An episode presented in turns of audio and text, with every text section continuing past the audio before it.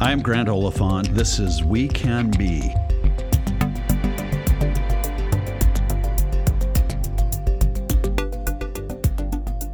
Today, our guest is Emily Collins, founder and executive director of Fair Shake, the nation's first nonprofit environmental law organization.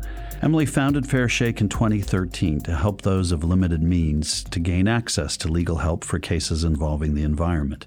There has been no shortage of cases ever since, from water safety, effects of fracking on communities, air pollution, and other issues arising from how we relate with the environment. Her organization serves the Appalachian Basin in Ohio, Pennsylvania, and West Virginia. Emily teaches ethics in the environment at the University of Pittsburgh, and she literally runs through the communities she serves. So, Emily, thank you so much for being here. Really you. appreciate you doing this. I appreciate being here. Thank you. First of all, let's talk a little bit about the idea of a nonprofit law firm, which doesn't compute. Tell me That's a little right. bit about that. The idea is that we are not just the nation's first environmental law firm that's nonprofit, we're also a residency program. Hmm. Very much like a medical school residency, we are training attorneys to do what we're doing. And we're giving them a business model for serving a modest means clientele. Clients who are within 300% of the poverty line, they're all pro bono. People above 300%, we charge on a sliding scale based on their income. There are some clients who we charge $11 an hour, all the way up to, I think it's 500% of the poverty line who, you know, we're charging our what we consider our full rate, which our full rate is actually lower than market rate. So hmm. we're never charging market rate. Do you ever turn a client away for having too much in the way of means? We have not. Most of the time, if a client has too much by way of means, they just haven't been able to find environmental counsel. So, So they'll come to you. they'll come to us, yeah.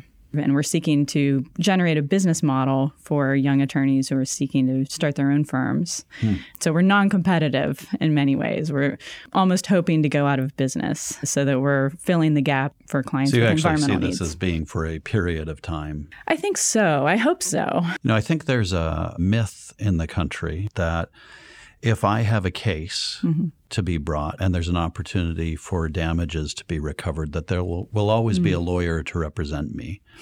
There are kind of two sides of that coin. So, oftentimes we find clients who have personal injuries or property damage, and they'll call us and say, you know, I ain't no environmentalist, but I've got a problem.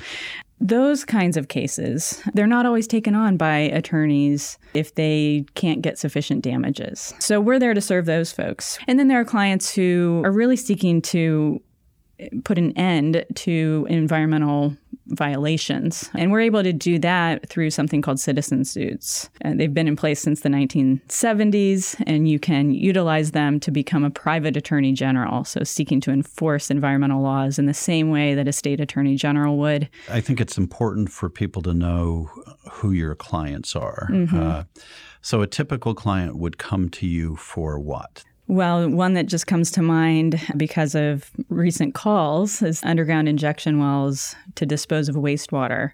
So we will get calls from individual clients asking what they can do about it. Is it possible simply to move or contest the permit or they all have different goals. So we counsel clients through those, you know, what's possible.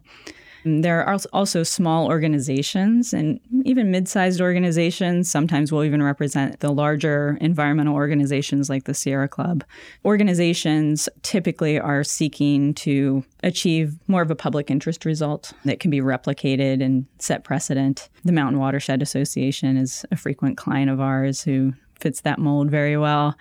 But it could also be a neighborhood association coming together because, you know, shale gas development came to town or a pipeline is proposed to go through. Natural gas fired power plants is another issue we see a lot of community based organizations coming to us for. So the current fight over the Clairton Coke Works, Right. for example, would be an example. Yes, that's a very good example. That's actually a good example of both personal injury and property damage issues and citizen suit opportunities. Pair of environmental groups who say they're taking legal action against some major industrial facilities in our region. It all has to do with what they say is illegal pollution. A group of people who want to clean up the air in Clairton and the surrounding area called the Clean Air Council announced that they will be taking legal action. If you live in the Mon Valley, try and stay indoors. That is the message health officials are pushing today.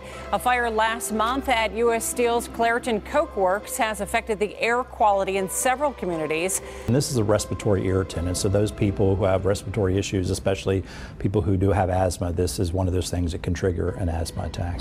22 communities in the Mon Valley are affected, including West Mifflin, Jefferson Hills, Elizabeth, and of course here in Clairton. It all started with a fire inside the plant. You're from northeastern Ohio. I am. Was there anything in your childhood there mm. that gave you an interest in this work? And can you talk a little bit about your childhoods? Sure. Yeah. So I, I am from southern Tuscarawas County, and it's a very, very hilly part I can't of even Ohio. pronounce that. So. I know. It's Tuscarawas County. Only people from there can pronounce it, I think. But my childhood was spent on a 300 acre, mostly wooded farm, horse farm.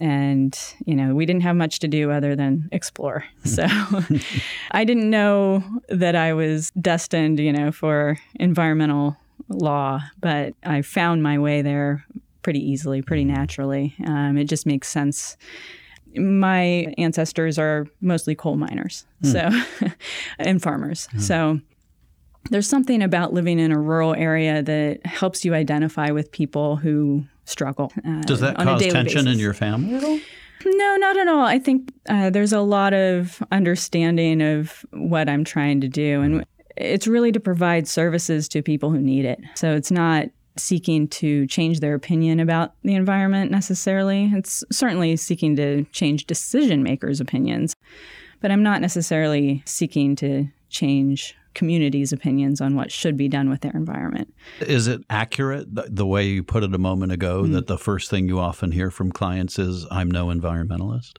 It might not be the very first thing. One of the more recent things I heard from a client who was dealing with shale gas impacts, at the very end of the call, I said, Is there anything else you want me to know? And she said, Well, you know, it's not like I'm drinking almond milk or something. so, yeah. That's terrific. Well, do, yeah. do your do you find that your clients wrestle consciously? Is this purely a personal thing for them, or do they wrestle with the larger issue that they're a victim of? That's a great question. I think they do wrestle with the larger issue. As a whole, our entire clientele are just at their wits' end, mostly because they feel like their government has abandoned them. And I think that's a really desperate place to be, at least wow, in the US. Wow. Yeah. A massive power grab. The EPA's regulators were putting people out of jobs by the hundreds of thousands. And regulations and permits started treating our wonderful small farmers and small businesses as if they were a major industrial polluter. They treated them horribly, horribly. If you want to build a new home, for example, you have to worry about getting hit with a huge fine if you fill in as much as a puddle, just a puddle on your lot. I've seen it. In fact, when it was first shown to me, I said, No, you're kidding, aren't you? But they weren't kidding. Because with today's executive order, I'm directing the EPA to take action, paving the way for the elimination of this very destructive and horrible rule Trump presidency. There's been much focus on the president's track record when it comes to Congress and legislation. But just as notable is a major rollback of regulations throughout the federal government. Many critics worry that important protections are being lost. Does the EPA lack the teeth it once had? Yeah, not only are we seeing rules being rolled back, but we're also seeing a reduction in enforcement. I spent time in Ohio where there was a community where there was two different kinds of pollution occurring in the community, a hazardous waste incinerator that was there that had been chronically sending uh, toxic pollutants into the air on one side of town. The other side of town, there was a metal ingredient processing plant that was sending manganese into the air uh, in, in a way that, that some thought was threatening the health of local children. And there has been no action to finalize enforcement against those companies. And we saw lots of cases where there has been a decline in the number of initiated cases and in the value of the fines being collected so far under the new administration. Do you ever get the impression that you turn a client into an environmentalist through the process of engagement? I, I, I know get, that's not your goal. I want right, to be clear that right. I know no, that's, that's, your goal. I appreciate that. Um, I think so, to be honest with you. I mean, I don't know that they would ever use that moniker as, as their, you know, identifying characteristic, but I think we often have clients who at the beginning have told us they're not an environmentalist and, you know, those things don't matter to them, who are faced with a decision and will take a step back and say, you know, I want to make sure this is better for everyone, not just me. How do I do that? So they, they're asking us, you know, how to make a better decision for the public interest. So I think that's probably pretty close to being an environmentalist. You've said that, as it turns out, lawyering seems to have much more to do with compassion and addressing mm-hmm. people where they really are rather than where we think they should be. Is that an example of that for you, understanding that dynamic? Yeah. Uh, so internally at Fair Shake, we have had many, many discussions about how we, as fairly privileged individuals, can walk into a community and counsel them appropriately to make decisions about their environmental future. And again and again, it's about listening.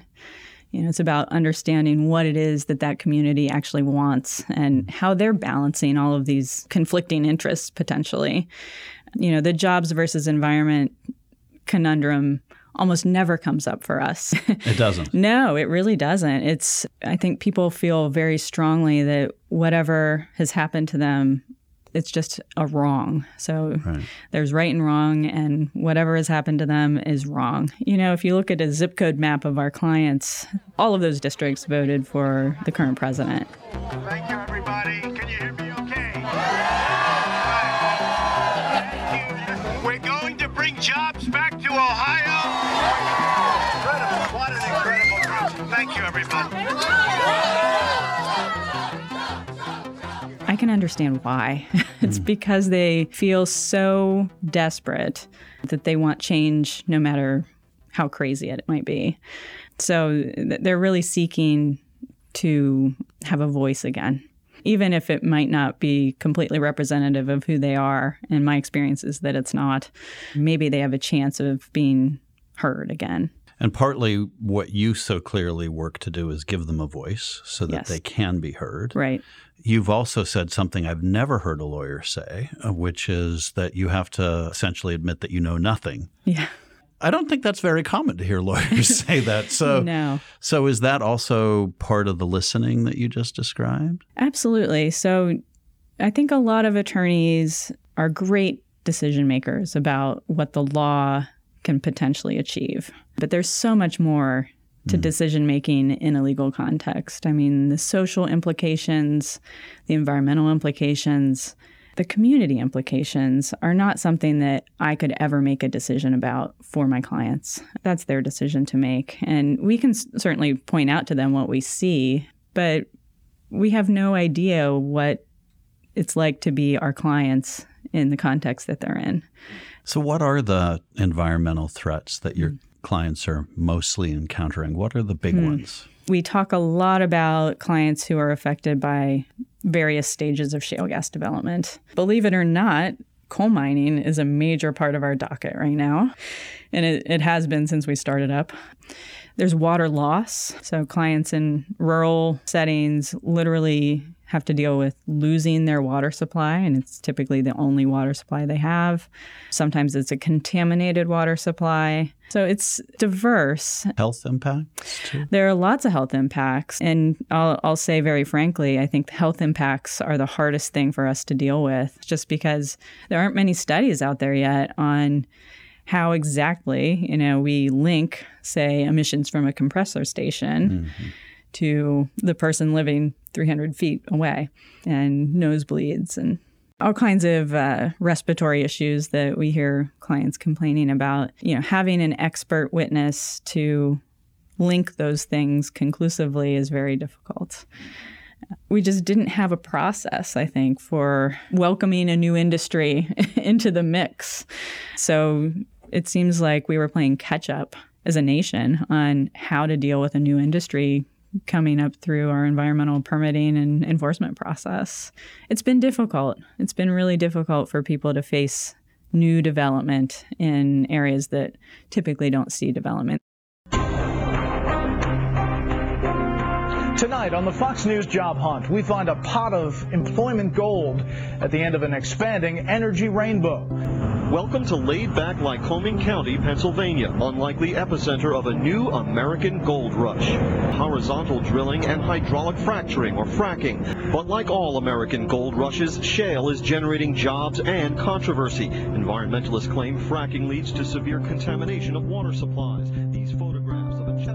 You used to work on cases that impacted one waterway or one parcel and yeah. now you find yourself writing sentences like this project will disturb 246 acres resulting in impacts to 14 wetlands, one pond and 67 streams.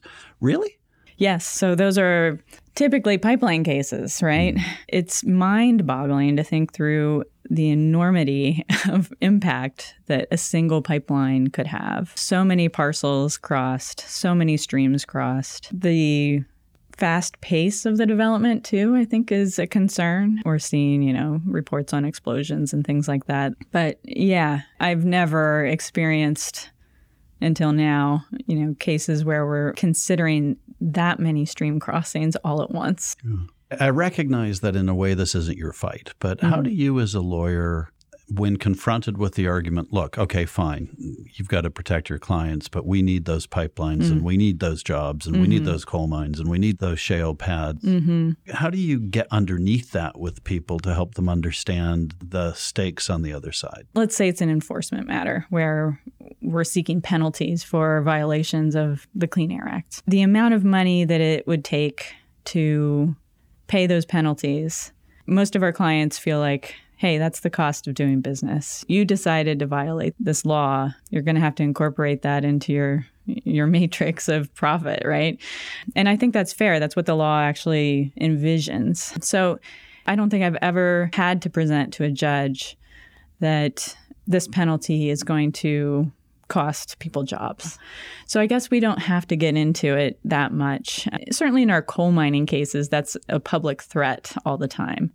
But it's more in the media than it is in an actual case. a lot of our clients actually, you know, have worked in the mines and mm. they're the ones who are suffering. But they're thinking more, you know, I have a right to this water. Mm. You know, I, I yeah, a water ter- supply versus a job. I mean, that's a very difficult Doesn't thing to seem negotiate. Like it's a choice you should right. have to make, right? Right the term that people in my field love to use to mm. describe what you're fighting for is environmental justice. Right. And that term gets made fun of a lot mm. politically by people who dismiss it as a concern mm. of environmentalists and, mm-hmm. and people who just care about greening the planet. Mm.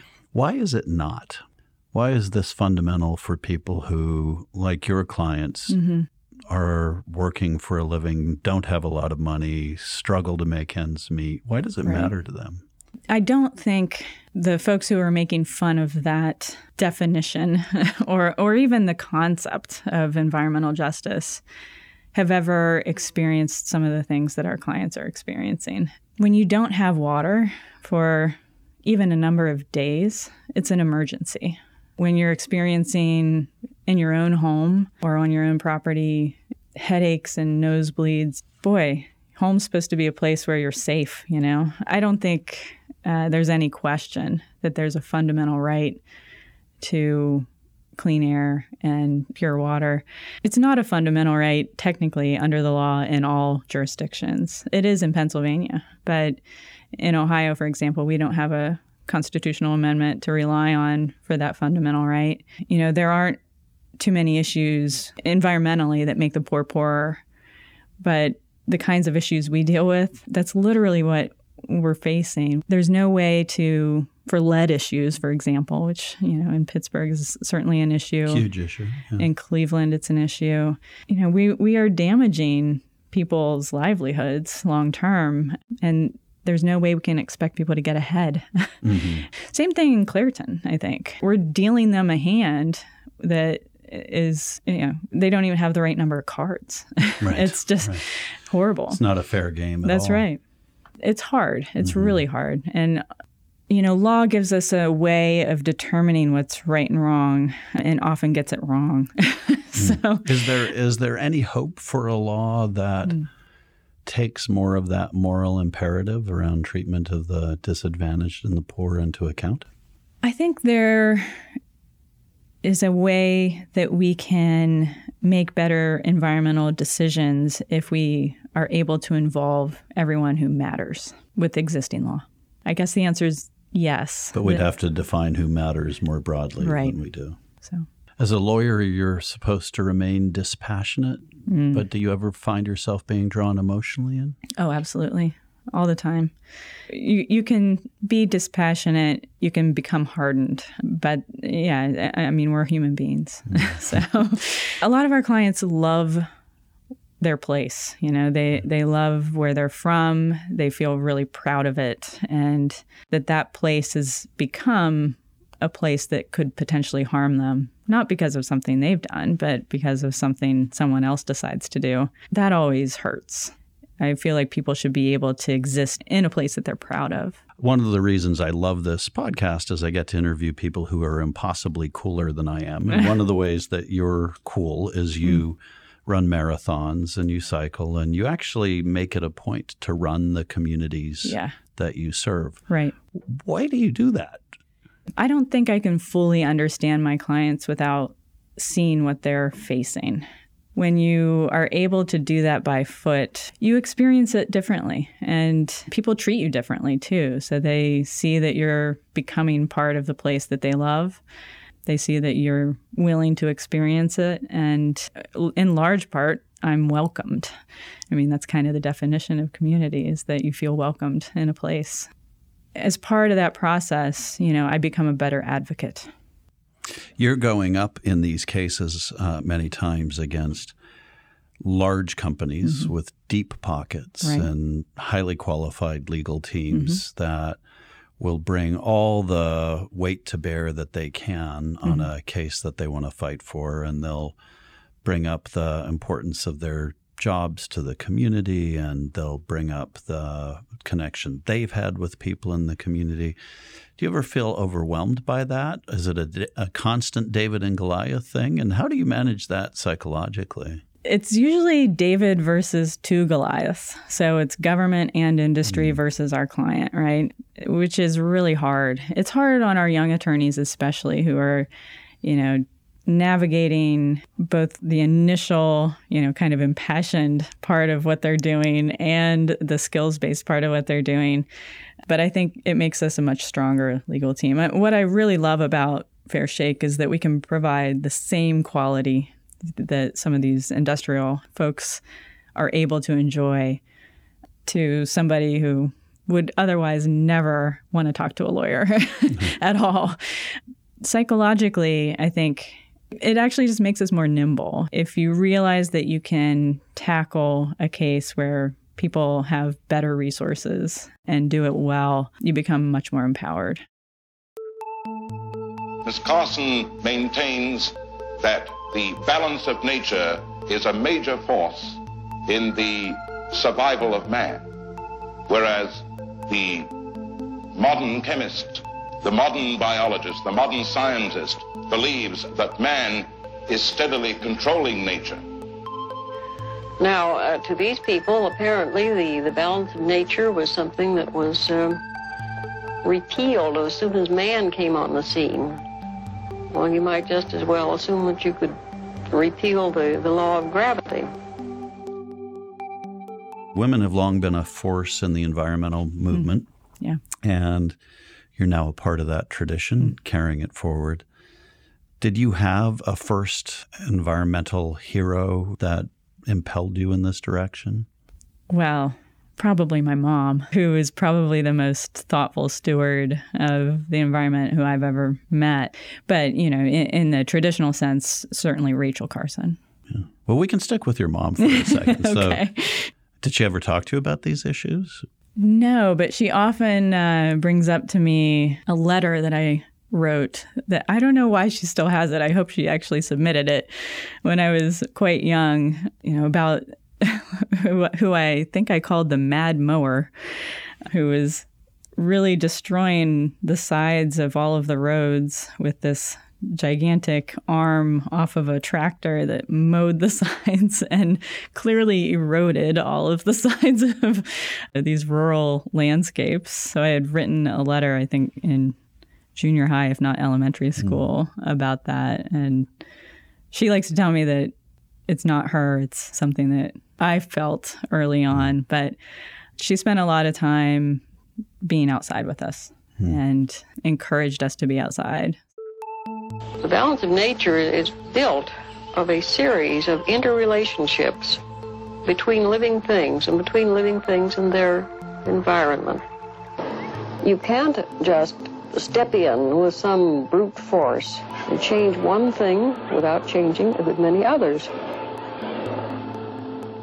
Now, this doesn't mean, of course, that we must never interfere, that we must not attempt to tilt that balance of nature in our favor. But unless we do bring these chemicals under better control, we are certainly headed for disaster. And Rachel Carson is one of my heroes as well. Mm-hmm.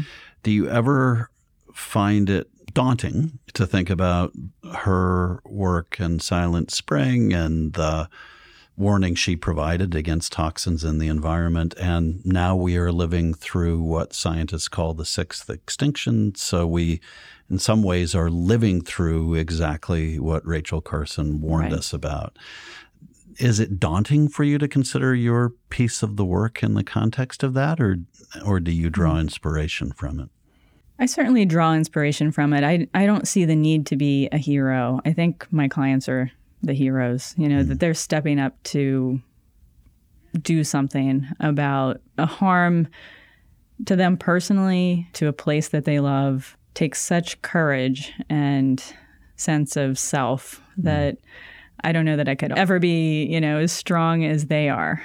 What I'd really like to see is kind of institutional change in law. So the way we're we're representing clients is something that I'd like to see change in. The ability of people to access uh, environmental justice. So I don't know that I ever could imagine single-handedly, you know, being that hero that achieves environmental justice. But what I can do is allow people to make better decisions or decisions at all about what should happen in their own communities. I want to pick up on what you said a moment ago about the courage that it takes mm. for a client to step up.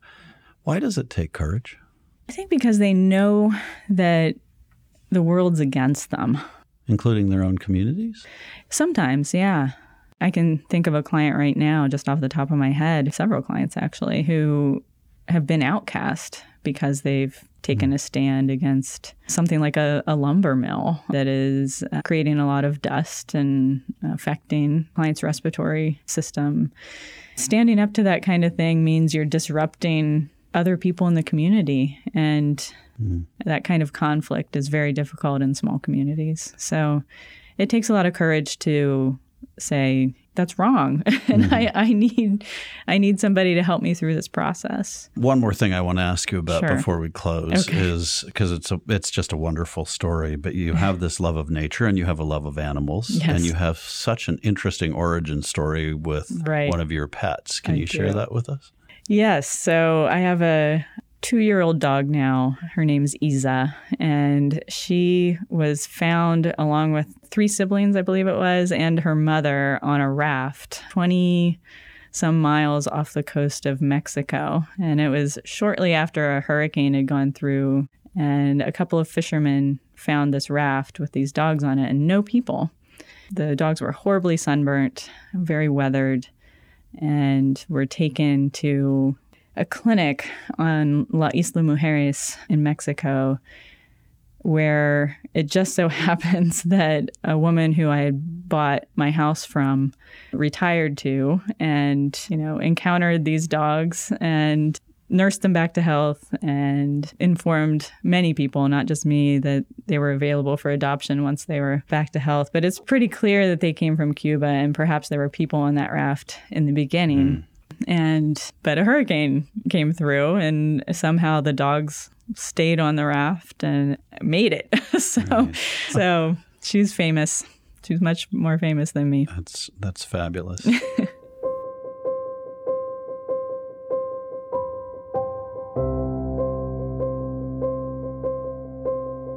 We always conclude this program by referencing the name, which is We Can Be, mm-hmm. and asking you to complete that. Hmm. What's on your mind in terms of We Can Be? When I think of we, I often think of attorneys.